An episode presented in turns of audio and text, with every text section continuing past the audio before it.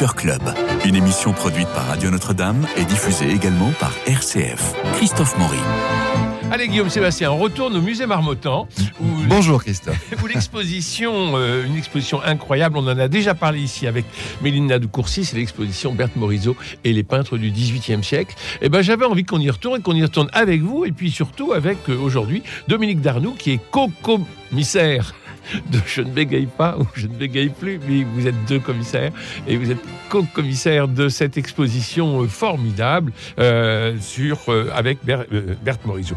Donc vous avez, vous, publié la monographie de Jean-Baptiste Perronneau dont les portraits illustrent la société d'un monde des lumières en mouvement. Vous êtes commissaire de l'exposition, je viens de le dire, qui se tient jusqu'au 3 mars. Vous avez travaillé aussi à France Musique, à l'Institut de pédagogie musicale et chorégraphique à Paris-la-Villette.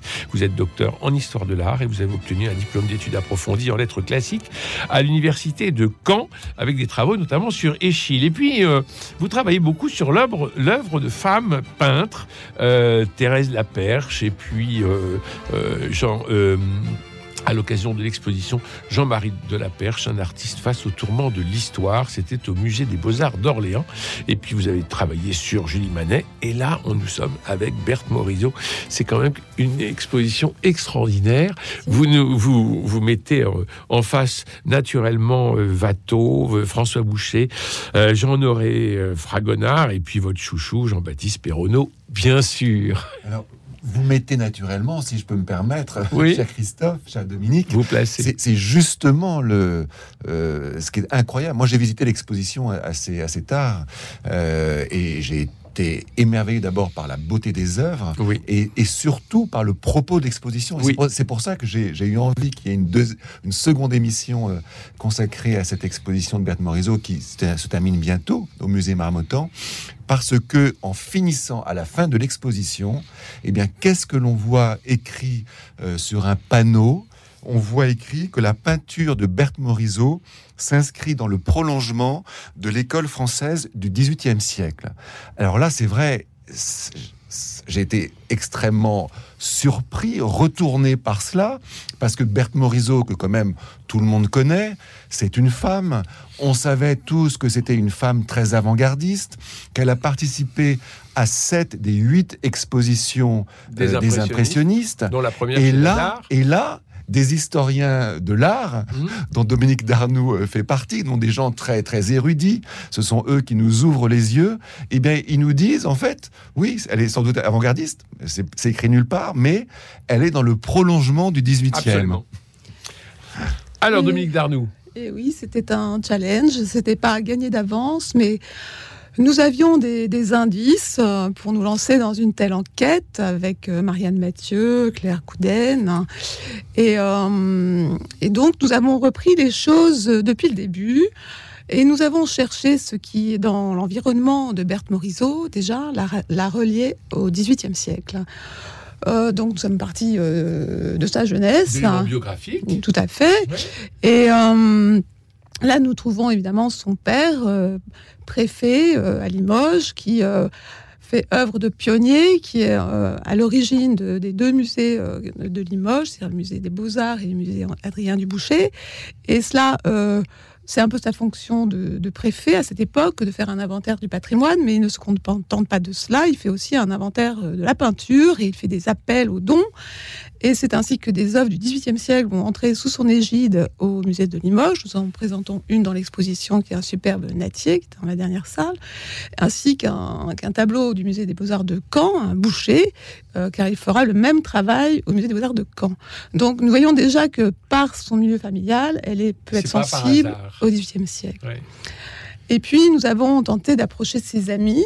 Et là, euh, bingo, si je puis dire, Ouais. pardon l'expression, Ouais, puisque euh, elle, a, elle a 20 ans, euh, elle fait la connaissance de la famille Rissner, en la personne de Léon Rissner, qui est le descendant de Henri Rissner, le grand ébéniste du- sous Louis XV et sous Louis XVI, et favori de la Pompadour. Et, et là, nous voyons qu'elle vit, euh, qu'elle va être très proche d'eux, qu'elle va fréquenter leur hôtel euh, parisien, qui se, trouvait à l'Alma Marceau, et qui était entièrement aménagé autour de, leur collection, de ce qui leur restait des collections du XVIIIe siècle qui leur étaient parvenues par leurs ancêtres. Au premier rang desquels un ensemble de tapisseries absolument extraordinaires des fêtes italiennes à Beauvais en 1700, vers 1750, d'après des cartons de boucher. Et c'est donc dans, dans, cet environnement que Berthe Morisot va, va avoir va commercer avec eux et va faire connaissance de ce qu'elle va dire être sa meilleure amie de toute sa vie, la plus grande amitié féminine de sa vie, euh, la duchesse Castiglione Colonna, sous son nom d'artiste Marcello, sculptrice et aussi peintre. À votre avis, c'est un choc culturel ou c'est une suite logique comme ça? Elle respirait le XVIIIe siècle finalement?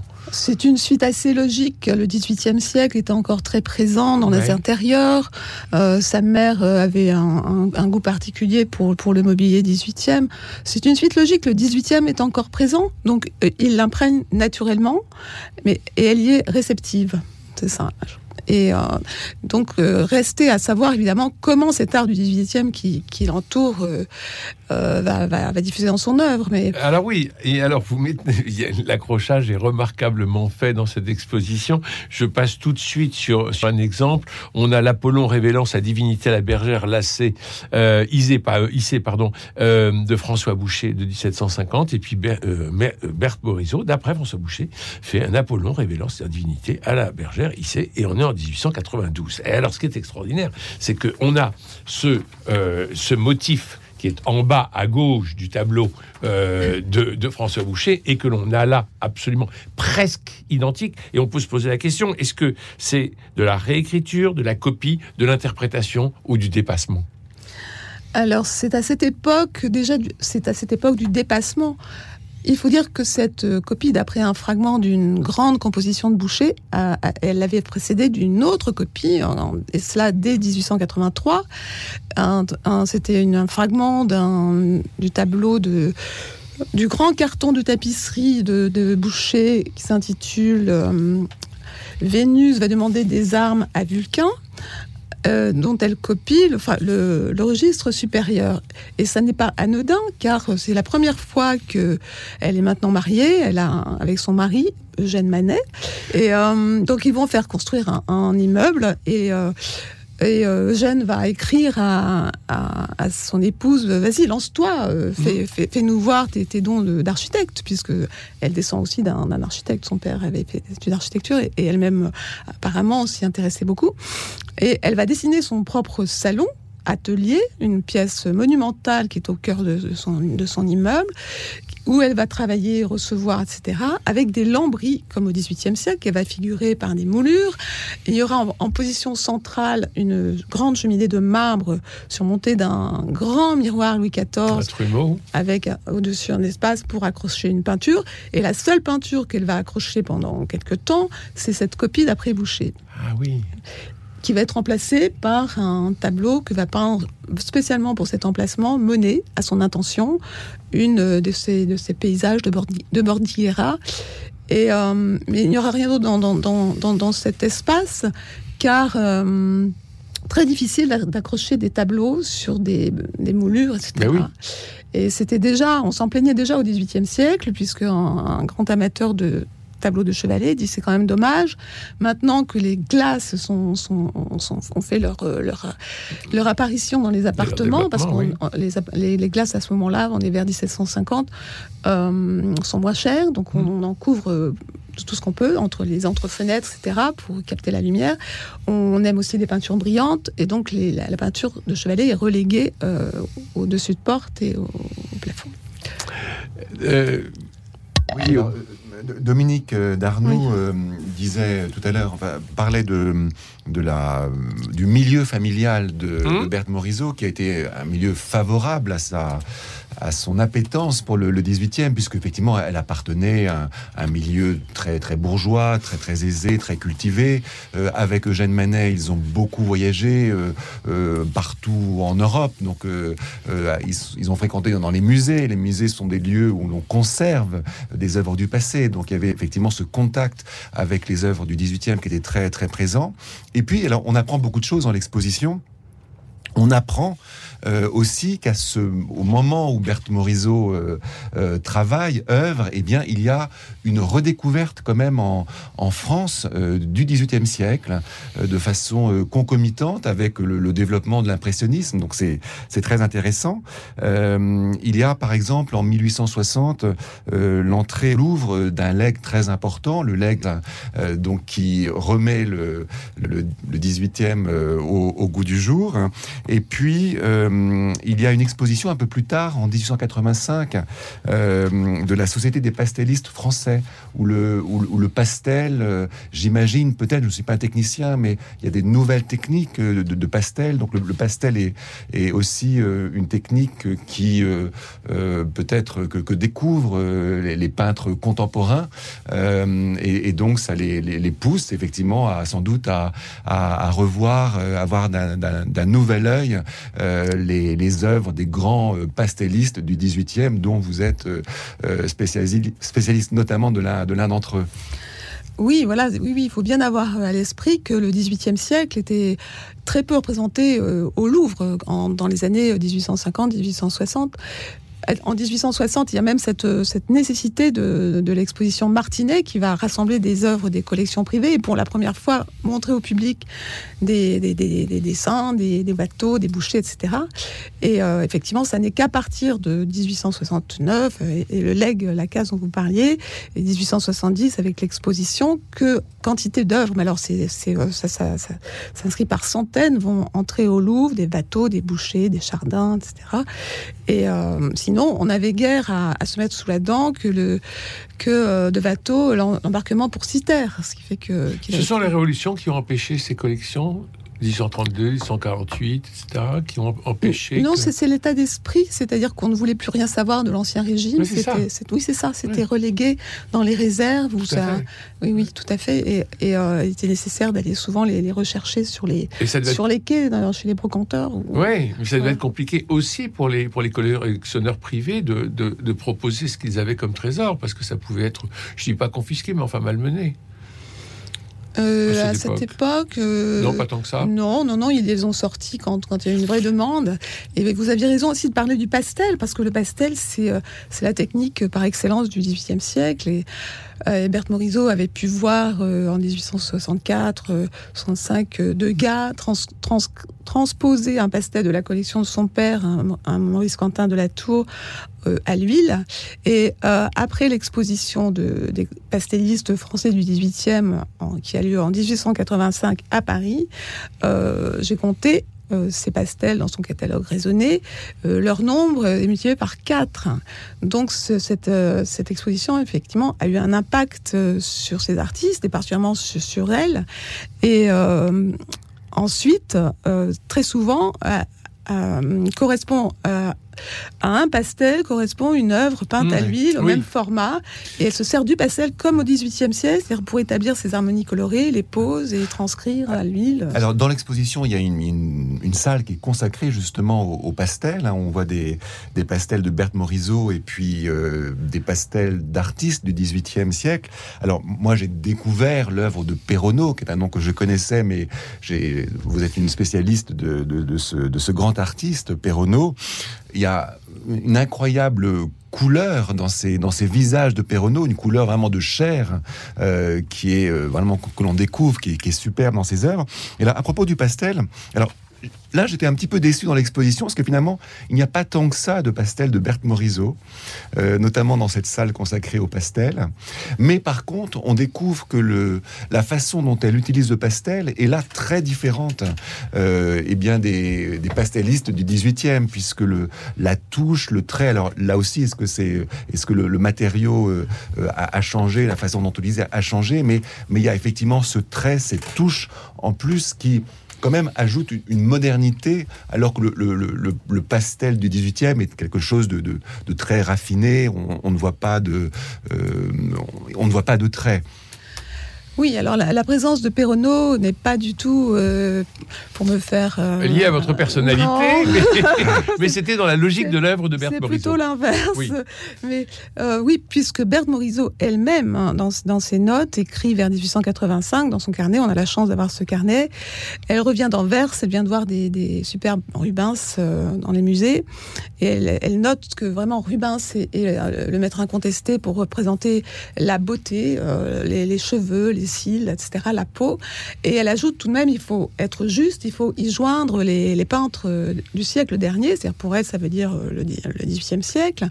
Et là, elle cite Boucher, de la Tour, les portraits de Madame de Pompadour, et elle ajoute les admirables Perronneaux de la collection Grou, qui sont précisément les collections, les, les qui viennent de venir, euh, de, sor- de ressortir des collections privées, de la collection de Monsieur Camille Grou, qui en possédait 32.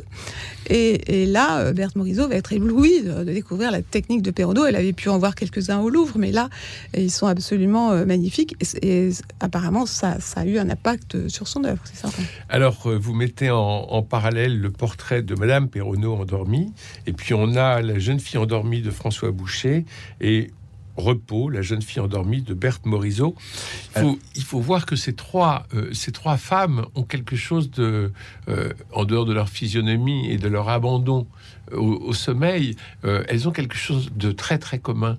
Et euh, enfin, ensemble, il y a- Oui. il y, a, euh, il y a un dénominateur commun. Et Oui, on sent une, ben, je ne sais pas justement. On sent une espèce de grâce, on sent, une, ce- on sent un regard extrêmement bienveillant de la part du peintre ou de la peintre, euh, et on sent une espèce d'abandon, mais à la fois de, du sujet, mais aussi du, du- du spectateur qui voit le tableau.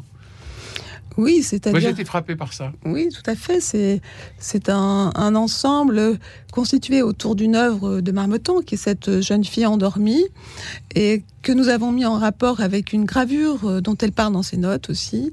Et cette gravure, c'est une gravure d'après Boucher, où elle, elle dit effectivement, elle, elle, est en, elle, est en- elle admire beaucoup cette façon qu'a Boucher de, de montrer cette jeune femme qui pourrait paraître euh, un peu trop dénudée, mais, mais sans aucune ostentation et Absolument. façon naturelle. Absolument. Il y a Voilà. tout, tout est dans la nature. Voilà. Euh, Au-delà de la sensualité, tout est, tout est dans, dans oui, cette espèce de, euh, de charme simple. Euh, alors, moi, je suis très étonné ah, parce que il n'y a pas d'homme. Non, Non, mais c'est quand même étonnant. C'est-à-dire que euh, on a une femme qui peint des femmes. Oui, elle peint, elle peint son mari à deux reprises, euh, Oui. c'est tout. Mais c'est tout. Oui, ce sont des, des femmes euh, dans leur vie quotidienne. Je pense que ce sont les scènes qu'elle a devant les yeux le plus souvent, sans, sans regard particulièrement f- masculin qui pourrait brouiller euh, le, le- le- la sorte de concentration intime de, de ces personnages. Quand on voit par exemple la jeune femme arrosant un, un arbuste, on a cette espèce de terrasse un peu grise, euh, peu- parisienne, avec un ciel très parisien, puis on a cette plante verte sur la gauche et on la voit de dos. On s'imagine que c'est le matin et elle, euh, euh, elle arrose sa plante. Euh, enfin, elle arrose Oui. cet arbuste. On pourrait imaginer que Berthe Morisot ait pu euh, peindre des, des, des métiers de Paris ou des gens de Paris ou des euh, comme comme cette femme de- comme cette femme de dos et des hommes. Mais non, il y en a pas. Non, ce sont des, scènes de son quotidien et, elle émerveille par sa peinture euh, son quotidien. Ouais. C'est ça aussi qui fait, je pense, le succès de sa peinture, c'est-à-dire que c'est un, regard porté sur le quotidien qui, qui, qui, qui le, le- le rend heureux d'une certaine façon. À, Guillaume pro- Sébastien. à propos des trois tableaux Oui. euh, que Christophe euh, Mhm. mentionnait, donc ces trois euh, Boucher tableaux de, Morisot. de, de- de- de femmes endormies, c'est extraordinaire parce que c'est dans la toute fin de l'exposition. Les trois tableaux qui sont de taille assez équivalente sont présentés dans trois vitrines comme vraiment des objets extrêmement précieux et, et- et ils le sont. Et donc on a effectivement Morisot, Boucher et Perronneau euh, qui sont juxtaposés. Ouais. Euh, donc c'est un peu le clou d'exposition, je trouve, et, il y a toute la quintessence de l'exposition quand on regarde ces trois œuvres. Et alors moi, la question que je me suis posée, c'est, euh, j'ai eu d'abord, j'ai eu l'impression que finalement, Berthe Morisot l'impressionniste était moins érotique que, que Boucher ou que Perronneau. Euh, c'était ma, première impression. Et puis non, et, je ne sais pas pourquoi j'ai cette impression-là. Peut-être la, la, touche du pinceau le mm. rend de façon un peu plus euh, lointaine le, le, visage. Et en fait non, au, bout de quelques minutes, quand on s'attarde, on n'a pas, j'ai pas eu l'impression tant que ça que Morisot était moins érotique dans ce dans ce portrait que euh, que Boucher euh, ou Perronneau dans les deux autres. Voilà, ça c'est une, une petite réflexion. C'est la seule qui a la bouche ouverte hein, chez Morisot. Oh, oui, je ne sais pas quel est, quel est votre. quel est votre euh, Donc elle ronfle. C'est un abandon, euh, oui, c'est un abandon qu'elle a voulu euh, montrer comme ça, de cette façon. Oui, c'est étonnant. étonnant. Et sa, touche est un peu différente aussi de, ce qu'elle fait auparavant. On est, je pense qu'à l'époque, elle, elle, voit Renoir, il y, a quelque chose qui passe de l'un à l'autre. Mm. Et un peu plus tôt dans l'exposition, parce que les œuvres sont quand même magnifiques, elles, ah proviennent De, de, musées étrangers. Alors justement, parce que la collection, euh, enfin le fonds Marmottan a, je crois, plus de 60 euh, œuvres de Berthe Morisot à la suite euh, du Legroir. Et donc c'est intéressant de voir que vous n'avez pas mis les 60 de la collection Marmottan, mais vous êtes allé chercher bien ailleurs aussi. Oui, car nous, nous souhaitions avoir des, des, tableaux qui illustrent notre, notre propos. Et, et euh, par exemple, euh, la femme de dos euh, du musée de Chicago, mhm. une femme qui s'apprête qui pour le soir dans une a été peint dans, la chambre de Berthe Morisot. On voit dans le lointain son lit, on le devine tout du moins, mais on, voit dans, mieux dans d'autres tableaux son Louis XVI, tapissier, dans une ambiance poudrée, euh, très évocatrice euh, du XVIIIe siècle. Pour revenir à la poudre, et parce que je n'ai pas bien répondu à votre question sur le pastel, euh, sur le degré de, non, fini du pastel qu'on peut voir dans, dans, cette salle dont vous parlez, il faut savoir que Berthe Morisot avait été tout à fait capable de finir totalement ses pastels. C'est d'ailleurs un pastel de, qui représentait sa sœur, sa sœur Edma enceinte tout en noir qu'on a pu voir récemment au musée d'Orsay en 1800, euh, peint en 1872 qu'il a fait connaître et je l'ai vu de près, c'est un pastel extrêmement fini. Donc elle est capable de, faire d'avoir cette qualité de pastel. Si elle s'arrête euh, à un stade comme par exemple celui euh, du portrait de sa fille Julie Manet en, en bleu, c'est que elle, a aussi cette qualité très 18e siècle de la sprezzatura, c'est-à-dire de ne pas vouloir trop fatiguer l'œuvre et de, de masquer le travail sous une certaine désinvolture feinte, laquelle désinvolture? Et euh, c'est tout son art finalement. Et on sait que pour elle, c'était la question euh, est-ce que je m'arrête là? Est-ce que je continue? Euh, ça, peut donner l'impression d'être désinvolte, mais en fait, c'est la science, une certaine science de la chose. Et alors, dans la même salle, il y a deux, il y a deux tableaux qui mettent en scène des enfants. Il y a notamment les enfants à la vasque.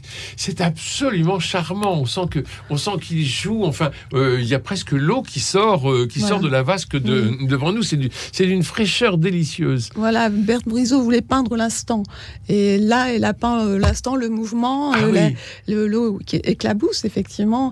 De même, dans le, dans le portrait de Paul Gobillard, je ne sais pas si vous avez vu, mais euh, on voit presque le, mouvement du pinceau, c'est kinétique. Il y en a plusieurs pinceaux, mais en même temps, ça donne l'impression du mouvement. C'est, elle, aime, elle voulait peindre l'instant, c'est dire ça. Alors justement, quand, quand on visite l'exposition, on se pose souvent la question euh, quand, quand, des œuvres de Berthe Morisot et d'artistes du 18e sont euh, mises, présentées côte à côte, euh, est-ce que Berthe Morisot a regardé cette œuvre du 18e et s'en est inspiré pour faire ce tableau? Par exemple, dans cette magnifique salle où l'on voit ce, portrait de la dame au manchon ou hiver de Berthe Morisot, eh bien, il est juste à côté, il y a ce magnifique portrait de Mrs. Mary Robinson, donc d'un peintre euh, qui s'appelle Romney, donc euh, du 18e.